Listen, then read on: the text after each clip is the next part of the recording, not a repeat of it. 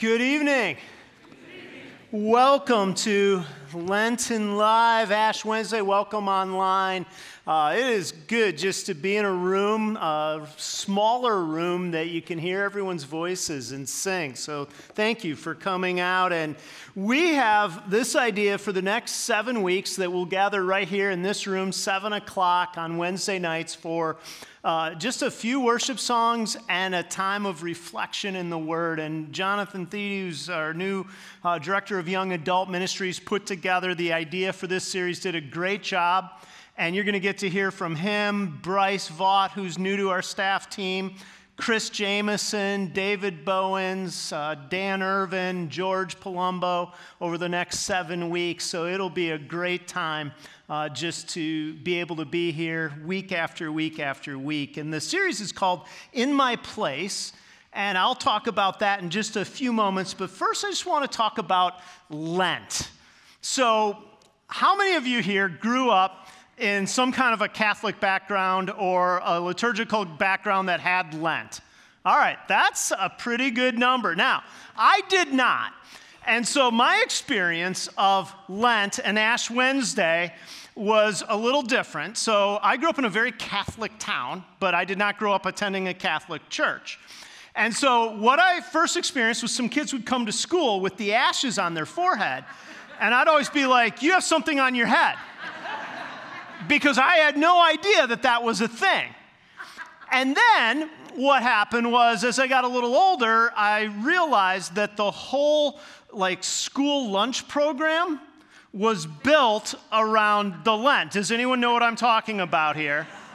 You remember you get those nasty fish sticks that, that you get served on Friday, and I'm like, why is there nasty fish stick? Oh, it's Lent. And what's happened in recent years, at least in, in some circles, is a lot of churches that are not Catholic or Anglican, and we can claim some of that heritage having been planted by St. Stephen's, an Episcopalian Anglican tradition. Uh, so we can claim Lent here. But a lot of churches outside of kind of that tradition have started glomming on to Lent. And all of a sudden, you've had a lot of critique of this out in the broader Christian culture. If you hop online, you can read all about this, and there will be people who say, What are you doing celebrating Lent if you're not Catholic? How dare you? Okay, Carl Trueman, professor at Grove City, who writes well on a lot of things, put it this way. He said, as the 4th of July makes no sense for the English or the Chinese to celebrate, so it makes no sense for Presbyterians, Baptists, or Free Church evangelicals to celebrate Lent. But then he goes on and he says, But I believe with an unswerving commitment in Christian liberty, therefore, I believe we should not forbid anybody from practicing it or compel anybody. So he said nothing about that. Um, and now, my, my point is just this, and that is if for you Lent has some significance or it hasn't had much significance, the point is not for somebody to compel you and say, What are you giving up? You must give up something. And for you to feel some kind of a guilt, um, perfunctory way of doing something. But there is something beautiful about people who say, I want to take the mark of Christ in public, and I'm willing to say, what would it look like for me to give something up for a season so I can experience a little bit of sacrifice in recognition of what Jesus has done?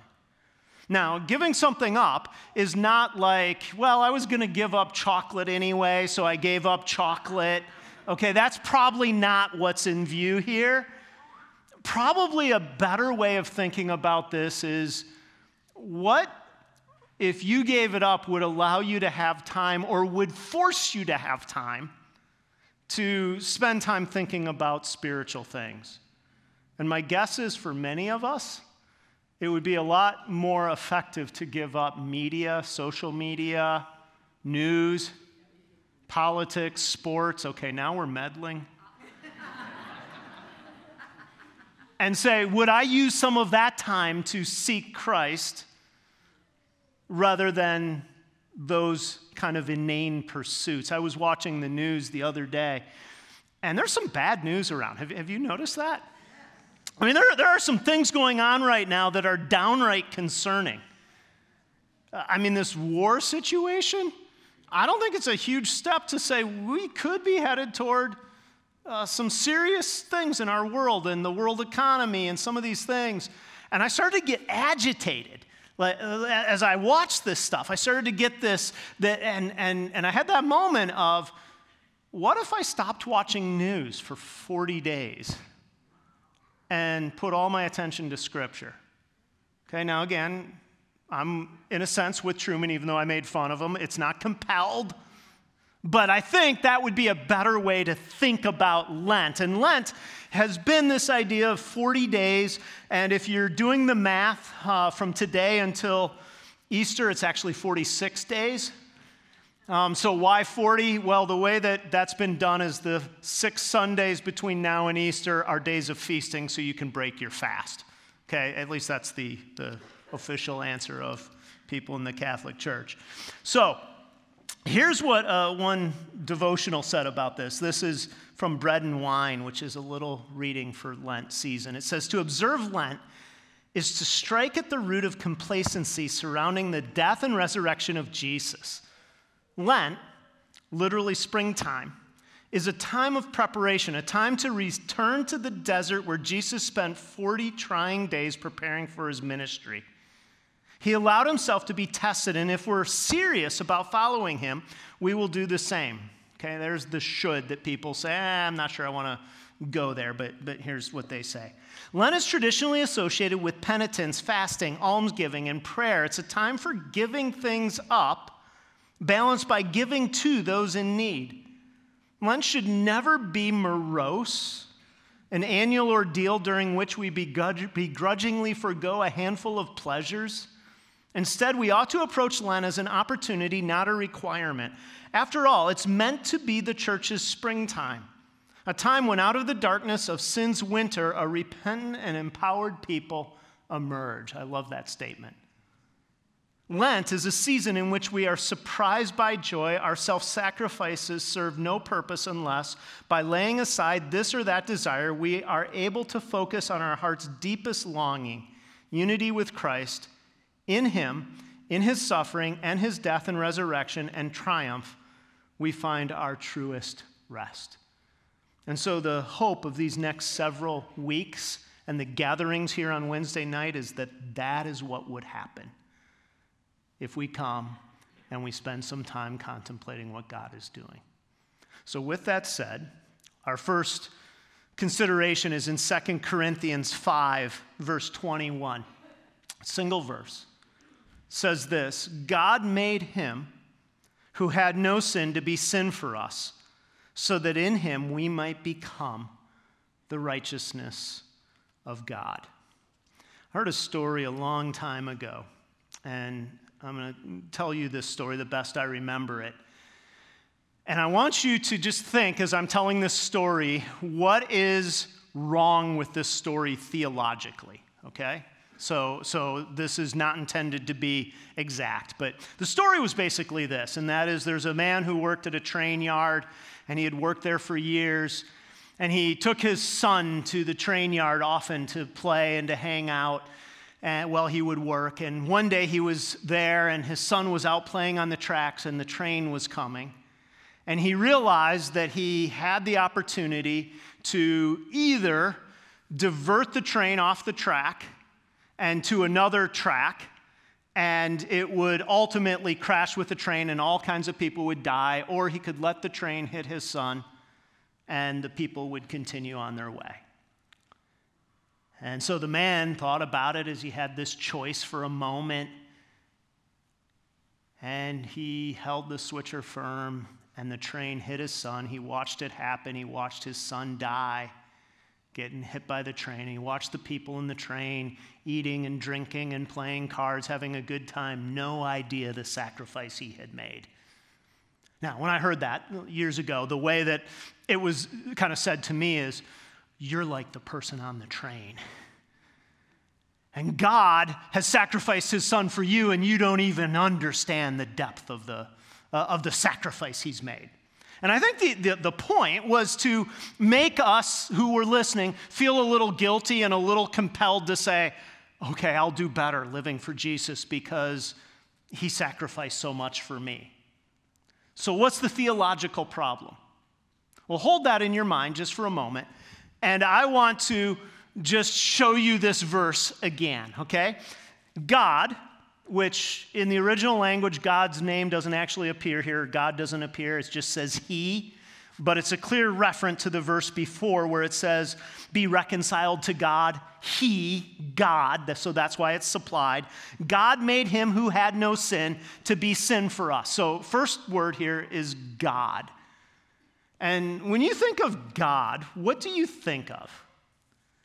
And this is an important question because in our culture today, there has been a shift. And what I mean when I say there has been a shift is there has been a shift from, from people basically saying, well, God is good for those who need God, and go ahead and believe in God if that's good for you to I'm pretty sure that whatever version of God I believe in, I'm right and everyone else is wrong. And, and the way that you see it today is it's set into kind of virtuous and non virtuous people. And you see this in the political dialogue, where it's no longer just you have a different political view, but you're evil if you're on the other side. Okay? Do you know what I'm talking about? And this has, has infiltrated the thinking but Paul David Tripp, in his uh, newer book on doctrine, uh, said this. He said, This is your God. He's a, he is holy in every way possible, in all he is and in all he does. He's the source of everything that exists, and he does not need anything that exists. His knowledge of everything is always accurate, and he's forever without the need of being taught anything. He is never surprised, never unaware never unprepared, never confused, never distraught. He never needs to discover and he never needs to unlearn or relearn anything. What he thinks, purposes, declares, and does is always right and true, and his judgments are never mistaken, biased, or wrong. Now, why do I read that here this evening? because our response to God can be to say, Well, I deny that there is a God, or I believe in a God, but I try to avoid God, or I believe and I confess. But what Paul David Tripp says in his book on doctrine here is that the most common response to God is to believe, but to act like what he calls a practical atheist. And what he means by that is that what we tend to do is we tend to say, Yes, I believe that there's a God but I live functionally as if there isn't. And here's how he explains this He says, What I am pointing to here are those moments when we think, desire, speak, and act as if God doesn't exist. Perhaps it's the moment we cheat on an exam or give way to gossip. Maybe it's the moment that we give way to lust or make ourselves the center of attention by taking too much credit. Maybe it's buying something we don't need because we have, when we have nothing left to contribute to the work of God's kingdom. Maybe it's being nasty to your wife or selfish and demanding with your husband. Perhaps it's the moment when you decide the acceptance of your friend is more important than obeying your parents. Maybe it's permitting angry outbursts against the children you were called to patiently and faithfully nurture. Or it could be the moment of road rage or anger with a fellow worker. Perhaps it's a circumstance where you functionally worship a created thing more than you do the Creator. You may not have any inconsistencies in your theology of God, yet we all have functional inconsistencies in the way we live out our theology in places, situations, and relationships in our daily lives. And what I think he's driving at here is that when we don't have worship and awe and wonder for God, what happens is then the idea that's coming next about God gave him who was no sin doesn't really move us because functionally we're living as if there is no God, or we're, we're buying into our cultural narratives that say, in essence, I'm virtuous compared to other people. You know, it used to be the church was full of self righteous people. Now, culture is way more self righteous than people in the church because people are saying, I know that my way is good and right and that's a functional way of denying the existence of God. So God made him who had no sin. Now, here, this is a clear allusion to Jesus Christ. And sometimes people will debate sin, but the point here is very simple, and that is theologically, Jesus Christ is the only one who was ever innocent. He is the one who did not know sin in any way, shape, or form. And this is an important piece of understanding theology, an important piece of understanding um, what this season is all about. Because if sin is not an issue, then there is really no point in being concerned about Ash Wednesday, Lent, Good Friday, and Easter. But what Christian theology teaches very clearly is that Jesus is without sin. I'll read one more quote and then I'll be done reading. But Fleming Rutledge put it this way Christianity is unique. The world's religions have certain traits in common, but until the gospel of Jesus Christ burst upon the Mediterranean world, no one else in the history of human imagination had conceived of such a thing as the worship of a crucified man. The early Christian preaching announced the entrance of God upon the stage of history in the person of an itinerant Jewish teacher who had been ingloriously pinned up alongside two of society's cast offs to die horribly. Rejected and condemned by religious and secular authorities alike, discarded onto the garbage heap of humanity, scornfully forsaken by both elites and common folk, leaving behind only a discredited and demoralized handful of scruffy disciples who had no status whatsoever in the eyes of anyone. The peculiarity of this beginning for the world transforming faith is not sufficiently acknowledged. Too often, today's Christians are lulled into thinking of their own faith as one of the religions without realizing that the central claim of Christianity is oddly irreligious at its core. Dietrich Bonhoeffer wrote that the weakness and suffering of Christ was and remains a reversal of what the religious person expects from God. So God made him who had no sin. And then the phrase is to be sin for us. Okay? God made him who had no sin to be sin for us. So if Jesus is innocent, now this is talking about imputation. Now, how many of you have heard the word imputation? If you've ever done a theology class, you've heard the word. But the idea of imputation is the idea that, that in Romans 5, Adam was the one who sinned, therefore all are guilty of sin. This is Romans 5:12. And yet because Jesus went to the cross, he died for all who end up believing in him and he's the representative for all. And so there's an imputation of Adam's sin to all people, but then there's an imputation of sin onto the person of Christ on our behalf. Eh, you could almost put it this way. It's a little bit like like if you watch the Olympics and there's a team that goes to the Olympics and somebody from the track team wins a race and they win and they stand on the podium and the flag goes up of the whole country, that team gets it. And so, and so the message, in a sense, is everybody's on Team Adam, whether you want to be or not. It doesn't mean you don't have actual sin, but you do have actual sin, but you're on Team Adam, and yet you can be on Team Jesus also and have him take your sin. You know, if we were just to imagine, like, say, a disaster happened, say a train sp- kind of crashed and had some hazardous chemicals that spilled. And uh, just imagine with me that this happened. And imagine that, that, that the idea was well, the people who live close are, are in danger, but the farther out you get, the safer you are. So, you know, if you're 50 miles away, you're probably okay, you hope. But, you know, if you're a couple hundred miles away, you're, you're almost certainly okay. uh, kind of a thing. That's how, how, how people today tend to think about sin. But what scripture says is everybody's contaminated. And that's why we need God, who's perfectly holy, to take him who knew no sin to be sin for us so that his innocence would be imputed to us. And then the, the final phrase here is so that we can be the righteousness of God. And this is such a beautiful statement that is so often neglected. Because what we tend to do, and I'm guilty of this, is focus on this imputation of Adam's sin to all humanity, imputation of Jesus, of the sin to Jesus. But in Romans 5, here in this, this verse, what we also see is that the righteousness of Jesus is imputed to people. Look at what it says that we might become what?